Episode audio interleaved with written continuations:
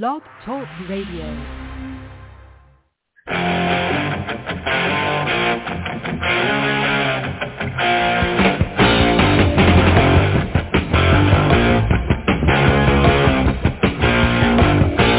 Slow down, touch your life. Don't you know there's friends to be found?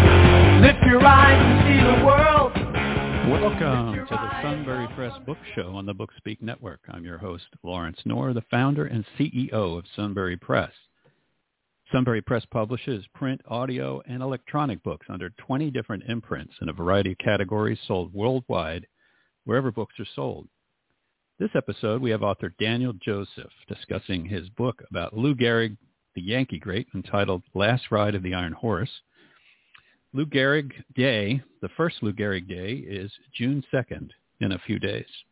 This annual league-wide celebration will be a time to not only honor the legacy of this Hall of Fame first baseman, but to also raise awareness and funds to fight ALS. Dan Joseph is a Washington-based journalist, editor, and writer, and a senior editor in the Voice of America Central Newsroom. He's the author of Last Ride of the Iron Horse, the first book to examine Lou Gehrig's 1938 season, Gehrig's last full year in the Yankee lineup as he began to battle symptoms of the fatal disease ALS. Dan is also a baseball historian and discovered the audio clip of Gehrig saying that, yes, Babe Ruth did hit a called shot home run in the 1932 World Series. I guess I should say, yes, he did call the shot because we all know he hit the home run. Dan has run the Africa desk in the VOA newsroom for more than 15 years, and he previously co-authored with Harun Maruf, Inside Al-Shabaab, The Secret History of Al-Qaeda's Most Powerful Ally, a study of, of the Somalia-based Islamist militant group. Dan Joseph, welcome. Good to have you back. Thank you, Lawrence. Glad to be here. Wow, that was a lot to say to introduce you. but uh, why don't why don't we start with you know not everybody knows Lou Gehrig. So if if I wasn't much of a baseball fan or didn't know any baseball history, who was Lou Gehrig? If you could kind of give us an overview of Lou. On the field, Lou Gehrig is, in my opinion, the greatest first baseman of all time. He was the uh, anchor of the Yankee infield for uh, about 15 years, from 1925 to, I guess, the beginning of the 1939 season, and he's most famous for playing in 2,130 consecutive games, which was the record for decades until broken by Cal Ripken in Right. 1995. And uh, he was a slugger, like like almost no one else. He uh, would usually hit about 35 or 40 homers a season, lead the league in RBIs, had a 340 lifetime batting average, and with Babe Ruth, he formed what is unquestionably the biggest one-two punch in baseball history.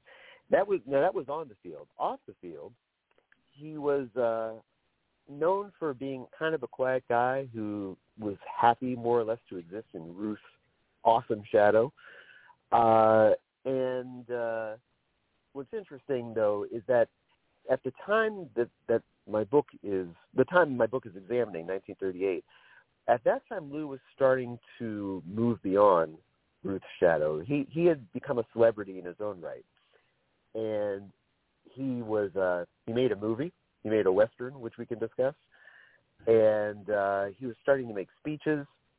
Uh and he was uh, he had become uh a celebrity sports figure probably if not the most famous among the most famous in america. And then of course he was hit at it still in the prime of his career he was hit by als and the book examines how he coped with that as it slowly began to sap his strength and take away his baseball su- superpowers. And uh and the book examines how he coped with that and the reaction uh which culminated in the famous Lou Gehrig Appreciation Day, July 4th, Yeah. 1939, Yankee Stadium, where he made uh, you know his memorable speech and said, "I today I consider myself the luckiest man on the face of the earth." Yeah. Probably one of the most uh, famous baseball speeches. It has to be up there in the top five, if not number Oh, one. oh. Yeah, I mean, I know Babe I Babe I would Ruth came and gave one. a farewell, and I don't know that that's as memorable. I don't know what who else would be as memorable as Lou Gehrig's farewell. Baseball speeches. I mean, hmm. Yeah, that that could be a, a good top ten article. I can't. I Yeah. can't, uh, I can't uh, think think of anyone else who would. who Yeah, I can't. Yeah. Okay. Anyway. yeah. Yeah. So um, uh, I guess tell us a little bit about that 38. I guess it was the 38 season, right?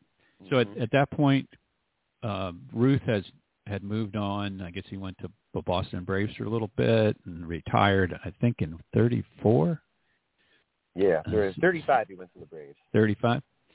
So Gehrig is the, I guess the, you know, he's the focus of the Yankees offense at that point. I know they had some other great players as well, but he kind of inherits for for a few years, you know, Ruth's mantle and becomes the focus. So, uh, so all of a sudden, there was this. Were there any traces of his any issues at all the year before or earlier in his career at all? Were there any hints of this this terrible No, disease, or no, this all come on all of a sudden? Well, uh, in 37, he looked as as good as he ever did. He had like 37 homers, 154 RBIs. The Yankees won the World Series. He had a home run off Carl Hubbell in the uh, in the World Series. You know, Hubbell was a great pitcher. So like really, there were no indications. And then he got to spring training in 1938, and sports writers noticed something that he was he was getting hits in the exhibition games, but they were all singles, and you know no, no extra base hits, and this was unusual.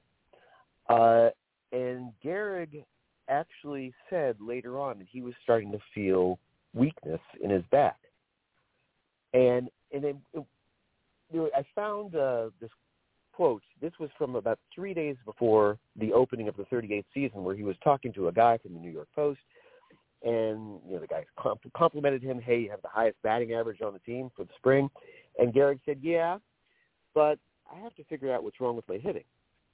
I'm not. Uh, I'm taking a you know a real cut at the ball, but it's it's what he, the words he used. It's not taking the proper zoom. And I Uh-huh. think what he noticed was it didn't have what we what today we would call the exit velocity. It wasn't uh, flying off his bat the way it normally did, and Right. th- and that's why he was hitting singles. Um, and then it, once the season started, uh, he fell into this horrible slump. He he went like 20 at bats without getting a hit, and he he ended the first month of the season hitting 109, and he just he could not get going for uh, really for most of the season. I mean, he he improved after that. He he got up to a point where he, he was hitting in the 270s and starting to hit at least occasional home runs, but there was definitely something wrong. And um, it, the mystery or the, the slump lasted most of the season, except for this one extraordinary period in August where for about three weeks he went back to being Lou Gehrig again, the real Lou Gehrig, and he he hit. uh it were like a couple of weeks where his batting average was about 430, and he hit uh, seven home runs in you know 20. no, It was I think what seven homers, seven doubles, 27 RBIs in a in a two week period, Wow. and then uh, he uh, double headers in one week because there were a lot of rainouts, and he played all 12 games, played nine innings each game, and you know that that's that's incredible feat even if you don't have ALS. You know he he didn't Wow. miss, and this was all all day games, all in the heat of August. He he didn't miss a single inning. Um, and then uh, after this sudden reversal, last five weeks of the season, he became he suddenly became a singles hitter. I mean, a real he he was hitting almost nothing but singles. He was walking a lot too, which kind of indicates to me he was he was trying to get on base other ways because he knew something was off. And um, in the World Series, which the Yankees won, you know, I've heard it said that he was kind of a non-contributor. That that wasn't really true. He actually did get hits and he did score runs, but again, it was all singles.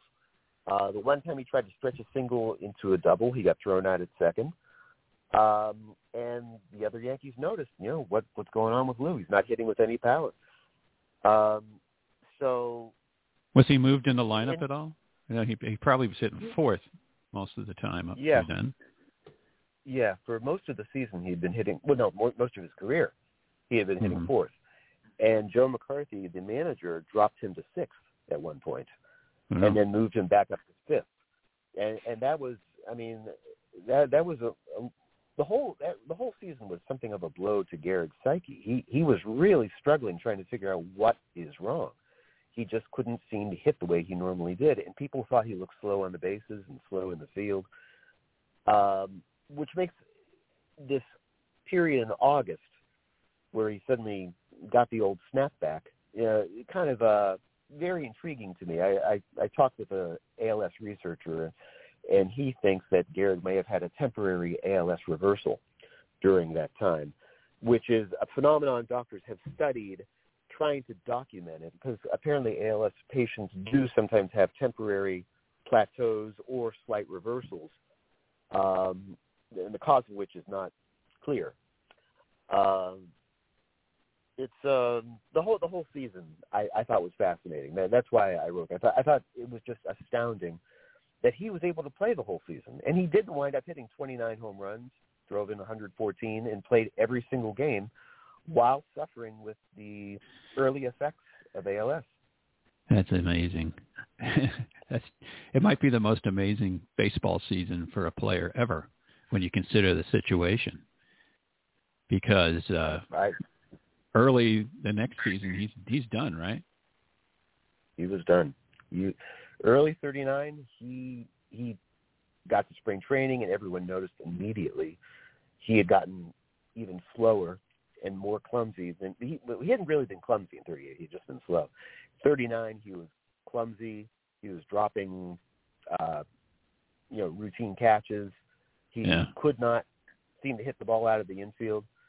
Uh, and McCarthy kept him in there throughout the exhibition games because, you know, he had the streak. You know, he did McCarthy didn't want to break the streak. Uh, the regular season, he played eight games, hit only four singles, all of, none of which were terribly impressive. He was he was dropping uh, throws from his uh, teammates, and balls were just sort of clanking off his glove. And finally, he made the decision in Detroit on May second, thirty of thirty nine, to remove himself from the lineup. He just he couldn't bear the embarrassment anymore, and and frankly, the, his teammates, not publicly but behind the scenes, had been grumbling that they there's no way they could win with him playing first base. And uh, Eleanor, his wife, had she had quietly been lobbying that it, maybe it was time to sit down, and then she urged him to go to the Mayo Clinic in Rochester, Minnesota, and he went there for an exam, and that's when they found out he Yeah. had ALS. So when was Lou Gehrig Day back then, where he gave his luckiest man speech? What was that date? Do you know? That was, that was uh, July 4th of 39 at Yankee Stadium. So it was the And, season uh, that he retired. Yes. Had he it was officially retired before that, or was that his announcement? it had been after he went to the Mayo Clinic, the doctors released a statement saying he had ALS and wouldn't be able to play anymore. And that I, I guess that would be the official retirement. He after the game on May second in Detroit, he never played a regular season again. Although it's funny, he kept working out. He kept hoping somehow that his Yeah. his gifts would return. Uh, and he would take infield practice and batting practice and things like that. And apparently there were a couple real turning points. One, um, he he actually played in an exhibition game. The Yankees were in Kansas City and they played a game against their top minor league team, the Kansas City Blues. And Gehrig went in and he played three innings, uh, caught a line drive, but the line drive knocked him over Ooh. and he I think he struck out twice and finally he removed himself after three innings. He, it just it was clear he couldn't play. And then a few days later the Yankees were in Detroit again and the Tigers were going to have an old timers game. Uh there was a old Tiger Hall of Famer named Sam Crawford Yeah. who was taking batting practice. Now Sam Crawford at the time was about 60 years old. And he was hitting line drives off the fence, you know, against this batting practice pitcher. And then Gehrig stepped in against the same pitcher, and he couldn't hit anything stronger than an infield dribbler. Wow. And that's when he decided that, all right, I guess this is not going to go away. I better go to the Mayo Clinic. And of course, that's where they diagnosed him. Yeah. And then how how much longer did he live? It wasn't too much longer, like a couple of years. No, he, yeah, he only lived two more years. Um, Forty-one. He kept traveling.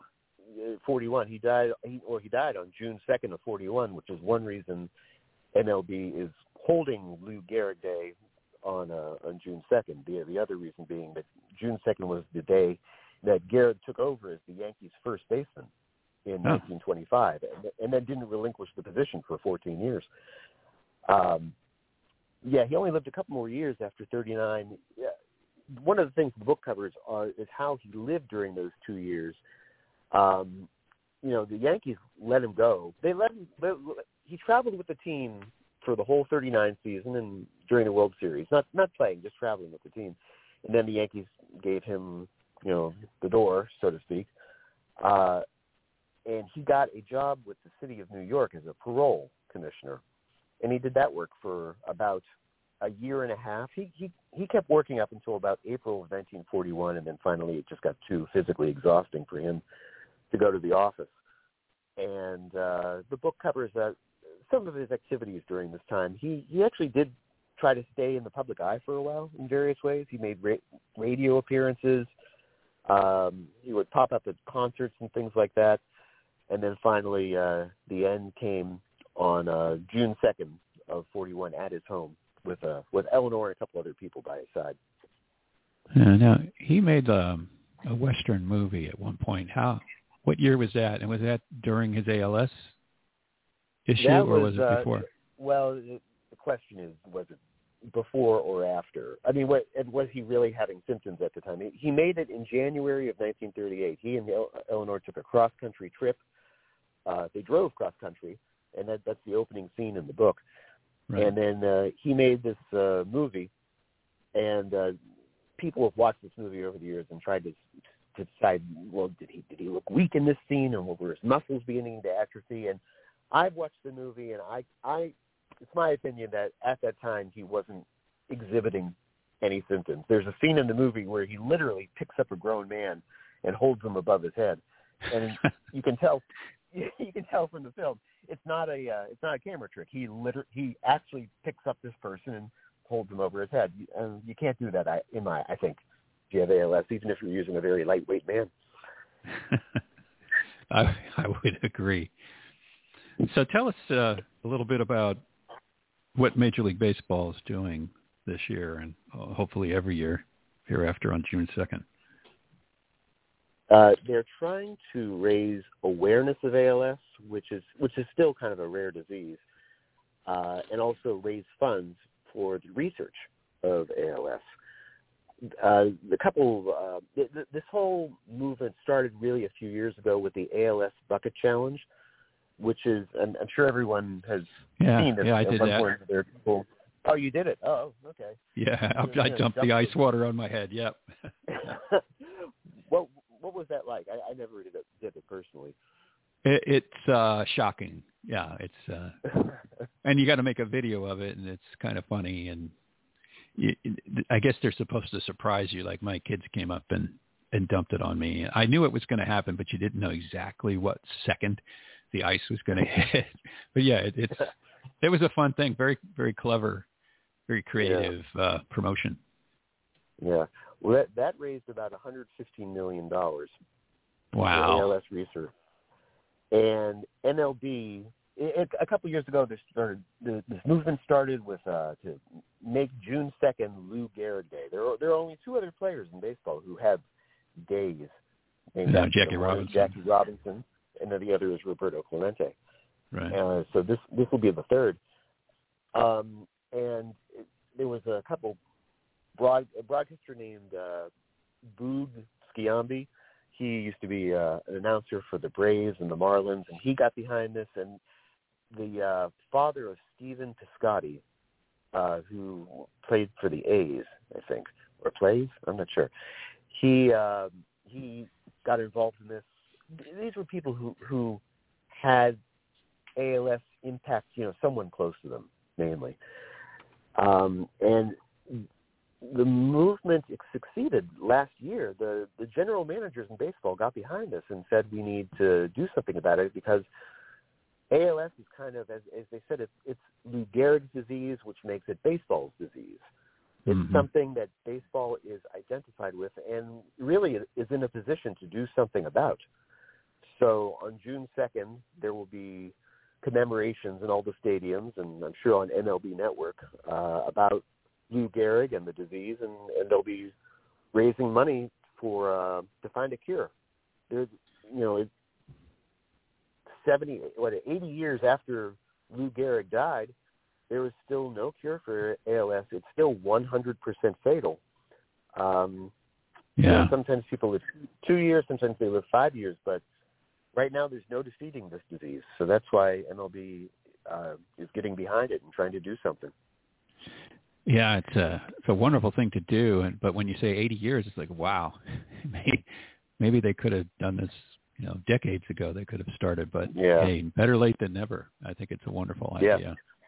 I know uh, at least one person who's suffering from this uh, has, is managing it with some medication that's extending his life, but I I don't know the prognosis. I never ask when I talk to him, but I, I've noticed over the the ten years that I've known him, and he was diagnosed about six years ago. Um, just a gradual, even under the medication, a gradual decline. Um, There, there, there are medications today that can slow the progression a little bit, but not yeah, not arrest it. Yeah, right. Six, years. Six years is pretty good for uh, surviving with ALS. Yeah, I think so. All right. Well, we did talk. Uh, we teased everybody with this called shot thing, so maybe I'll set you up for that. Tell us a little Yeah. bit about that 32 World Series and what you've discovered. Well, recently. this was uh, in 2020. I I, uh, I I love old time radio, and I like to dig up of baseball games and just baseball figures speaking on the radio because you know a lot of the old timers we don't know what they sounded like. They they existed uh, before the era of like post game interviews and uh, celebrity things and uh, TV. So now we knew what Lou Gehrig sounded like, but I, you know, I'm, I'm always, when I was researching the book, I was on the lookout for clips of him, and I found a reference to an interview Gehrig did. Excuse me, Gehrig did um, just a couple days after the 1932 World Series. I contacted the old time radio researcher who had it, and I think he didn't really realize what he was sitting on, and uh, I he I paid him to make a copy of this show. It was the Rudy Vallée Hour or the Fleischmann's Yeast Hour on NBC, Uh-huh. and uh, he, sent me, he sent me the clip, and and bam, there it is, Lou Gehrig talking about Babe Ruth called shot, and according to Gehrig in this clip, Babe Ruth did call his shot. He did point at the center field wall and say, "I'm going to hit the next one out," and then and then proceeded to do that off the Cubs, Charlie Root. Yep. Um, and this, I, you know, it's funny. I held on to it for a while because I wasn't sure what to do with it. I, it wasn't, it didn't really fit my book, and I, wasn't sure. Do I just, you know, October first, which was the 88th anniversary of Gehrig hitting, I'm sorry, of Ruth hitting the called shot. I just decided midday. I saw a lot of people discussing it online. I thought, you know what, I'm just going to toss it out there, and I did. And I swear, within 10 seconds, it had been retweeted by SABR, the uh, Society for American Baseball Research. hmm And within five minutes, it was just careening all over the place on Twitter. And since then, it's been viewed something like 220,000 times. Wow.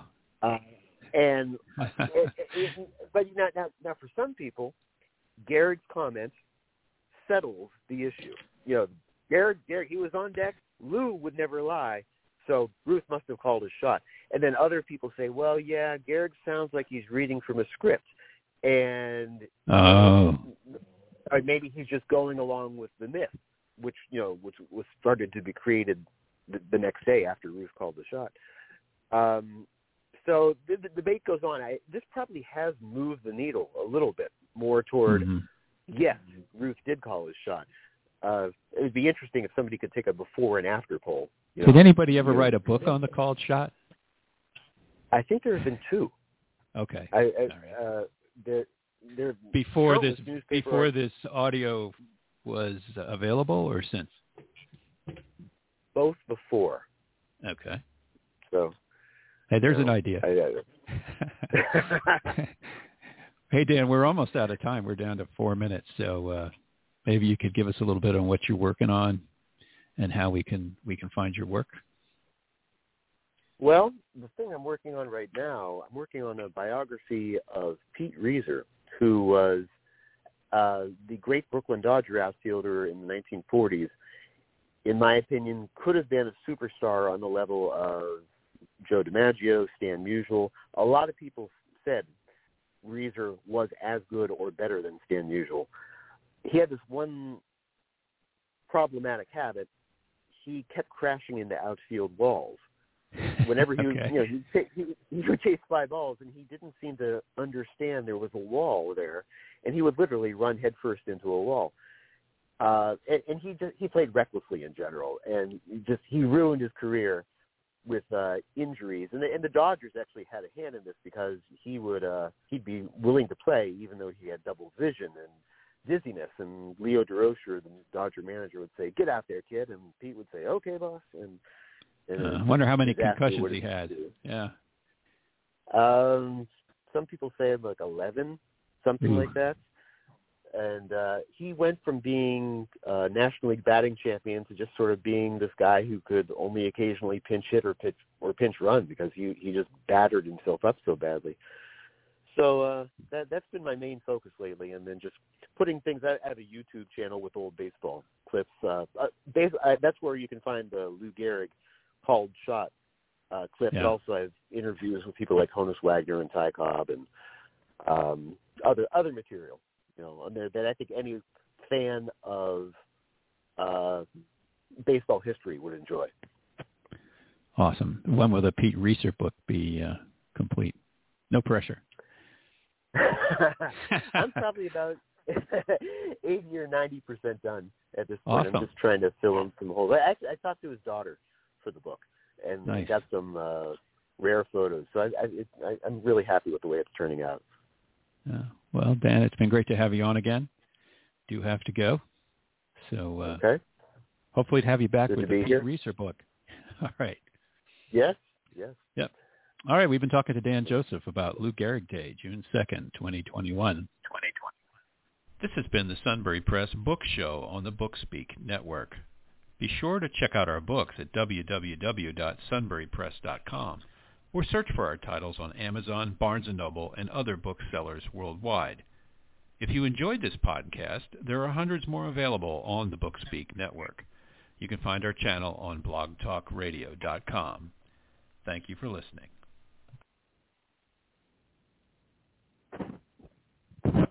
Lucky Land Casino asking people what's the weirdest place you've gotten lucky? Lucky? In line at the deli, I guess? Aha, in my dentist's office. More than once, actually. Do I have to say? Yes, you do. In the car before my kids' PTA meeting. Really? Yes. Excuse me, what's the weirdest place you've gotten lucky? I never win and tell. Well, there you have it. You can get lucky anywhere playing at LuckyLandSlots.com. Play for free right now. Are you feeling lucky? No purchase necessary. Void where prohibited by law. 18 plus. Terms and conditions apply. See website for details.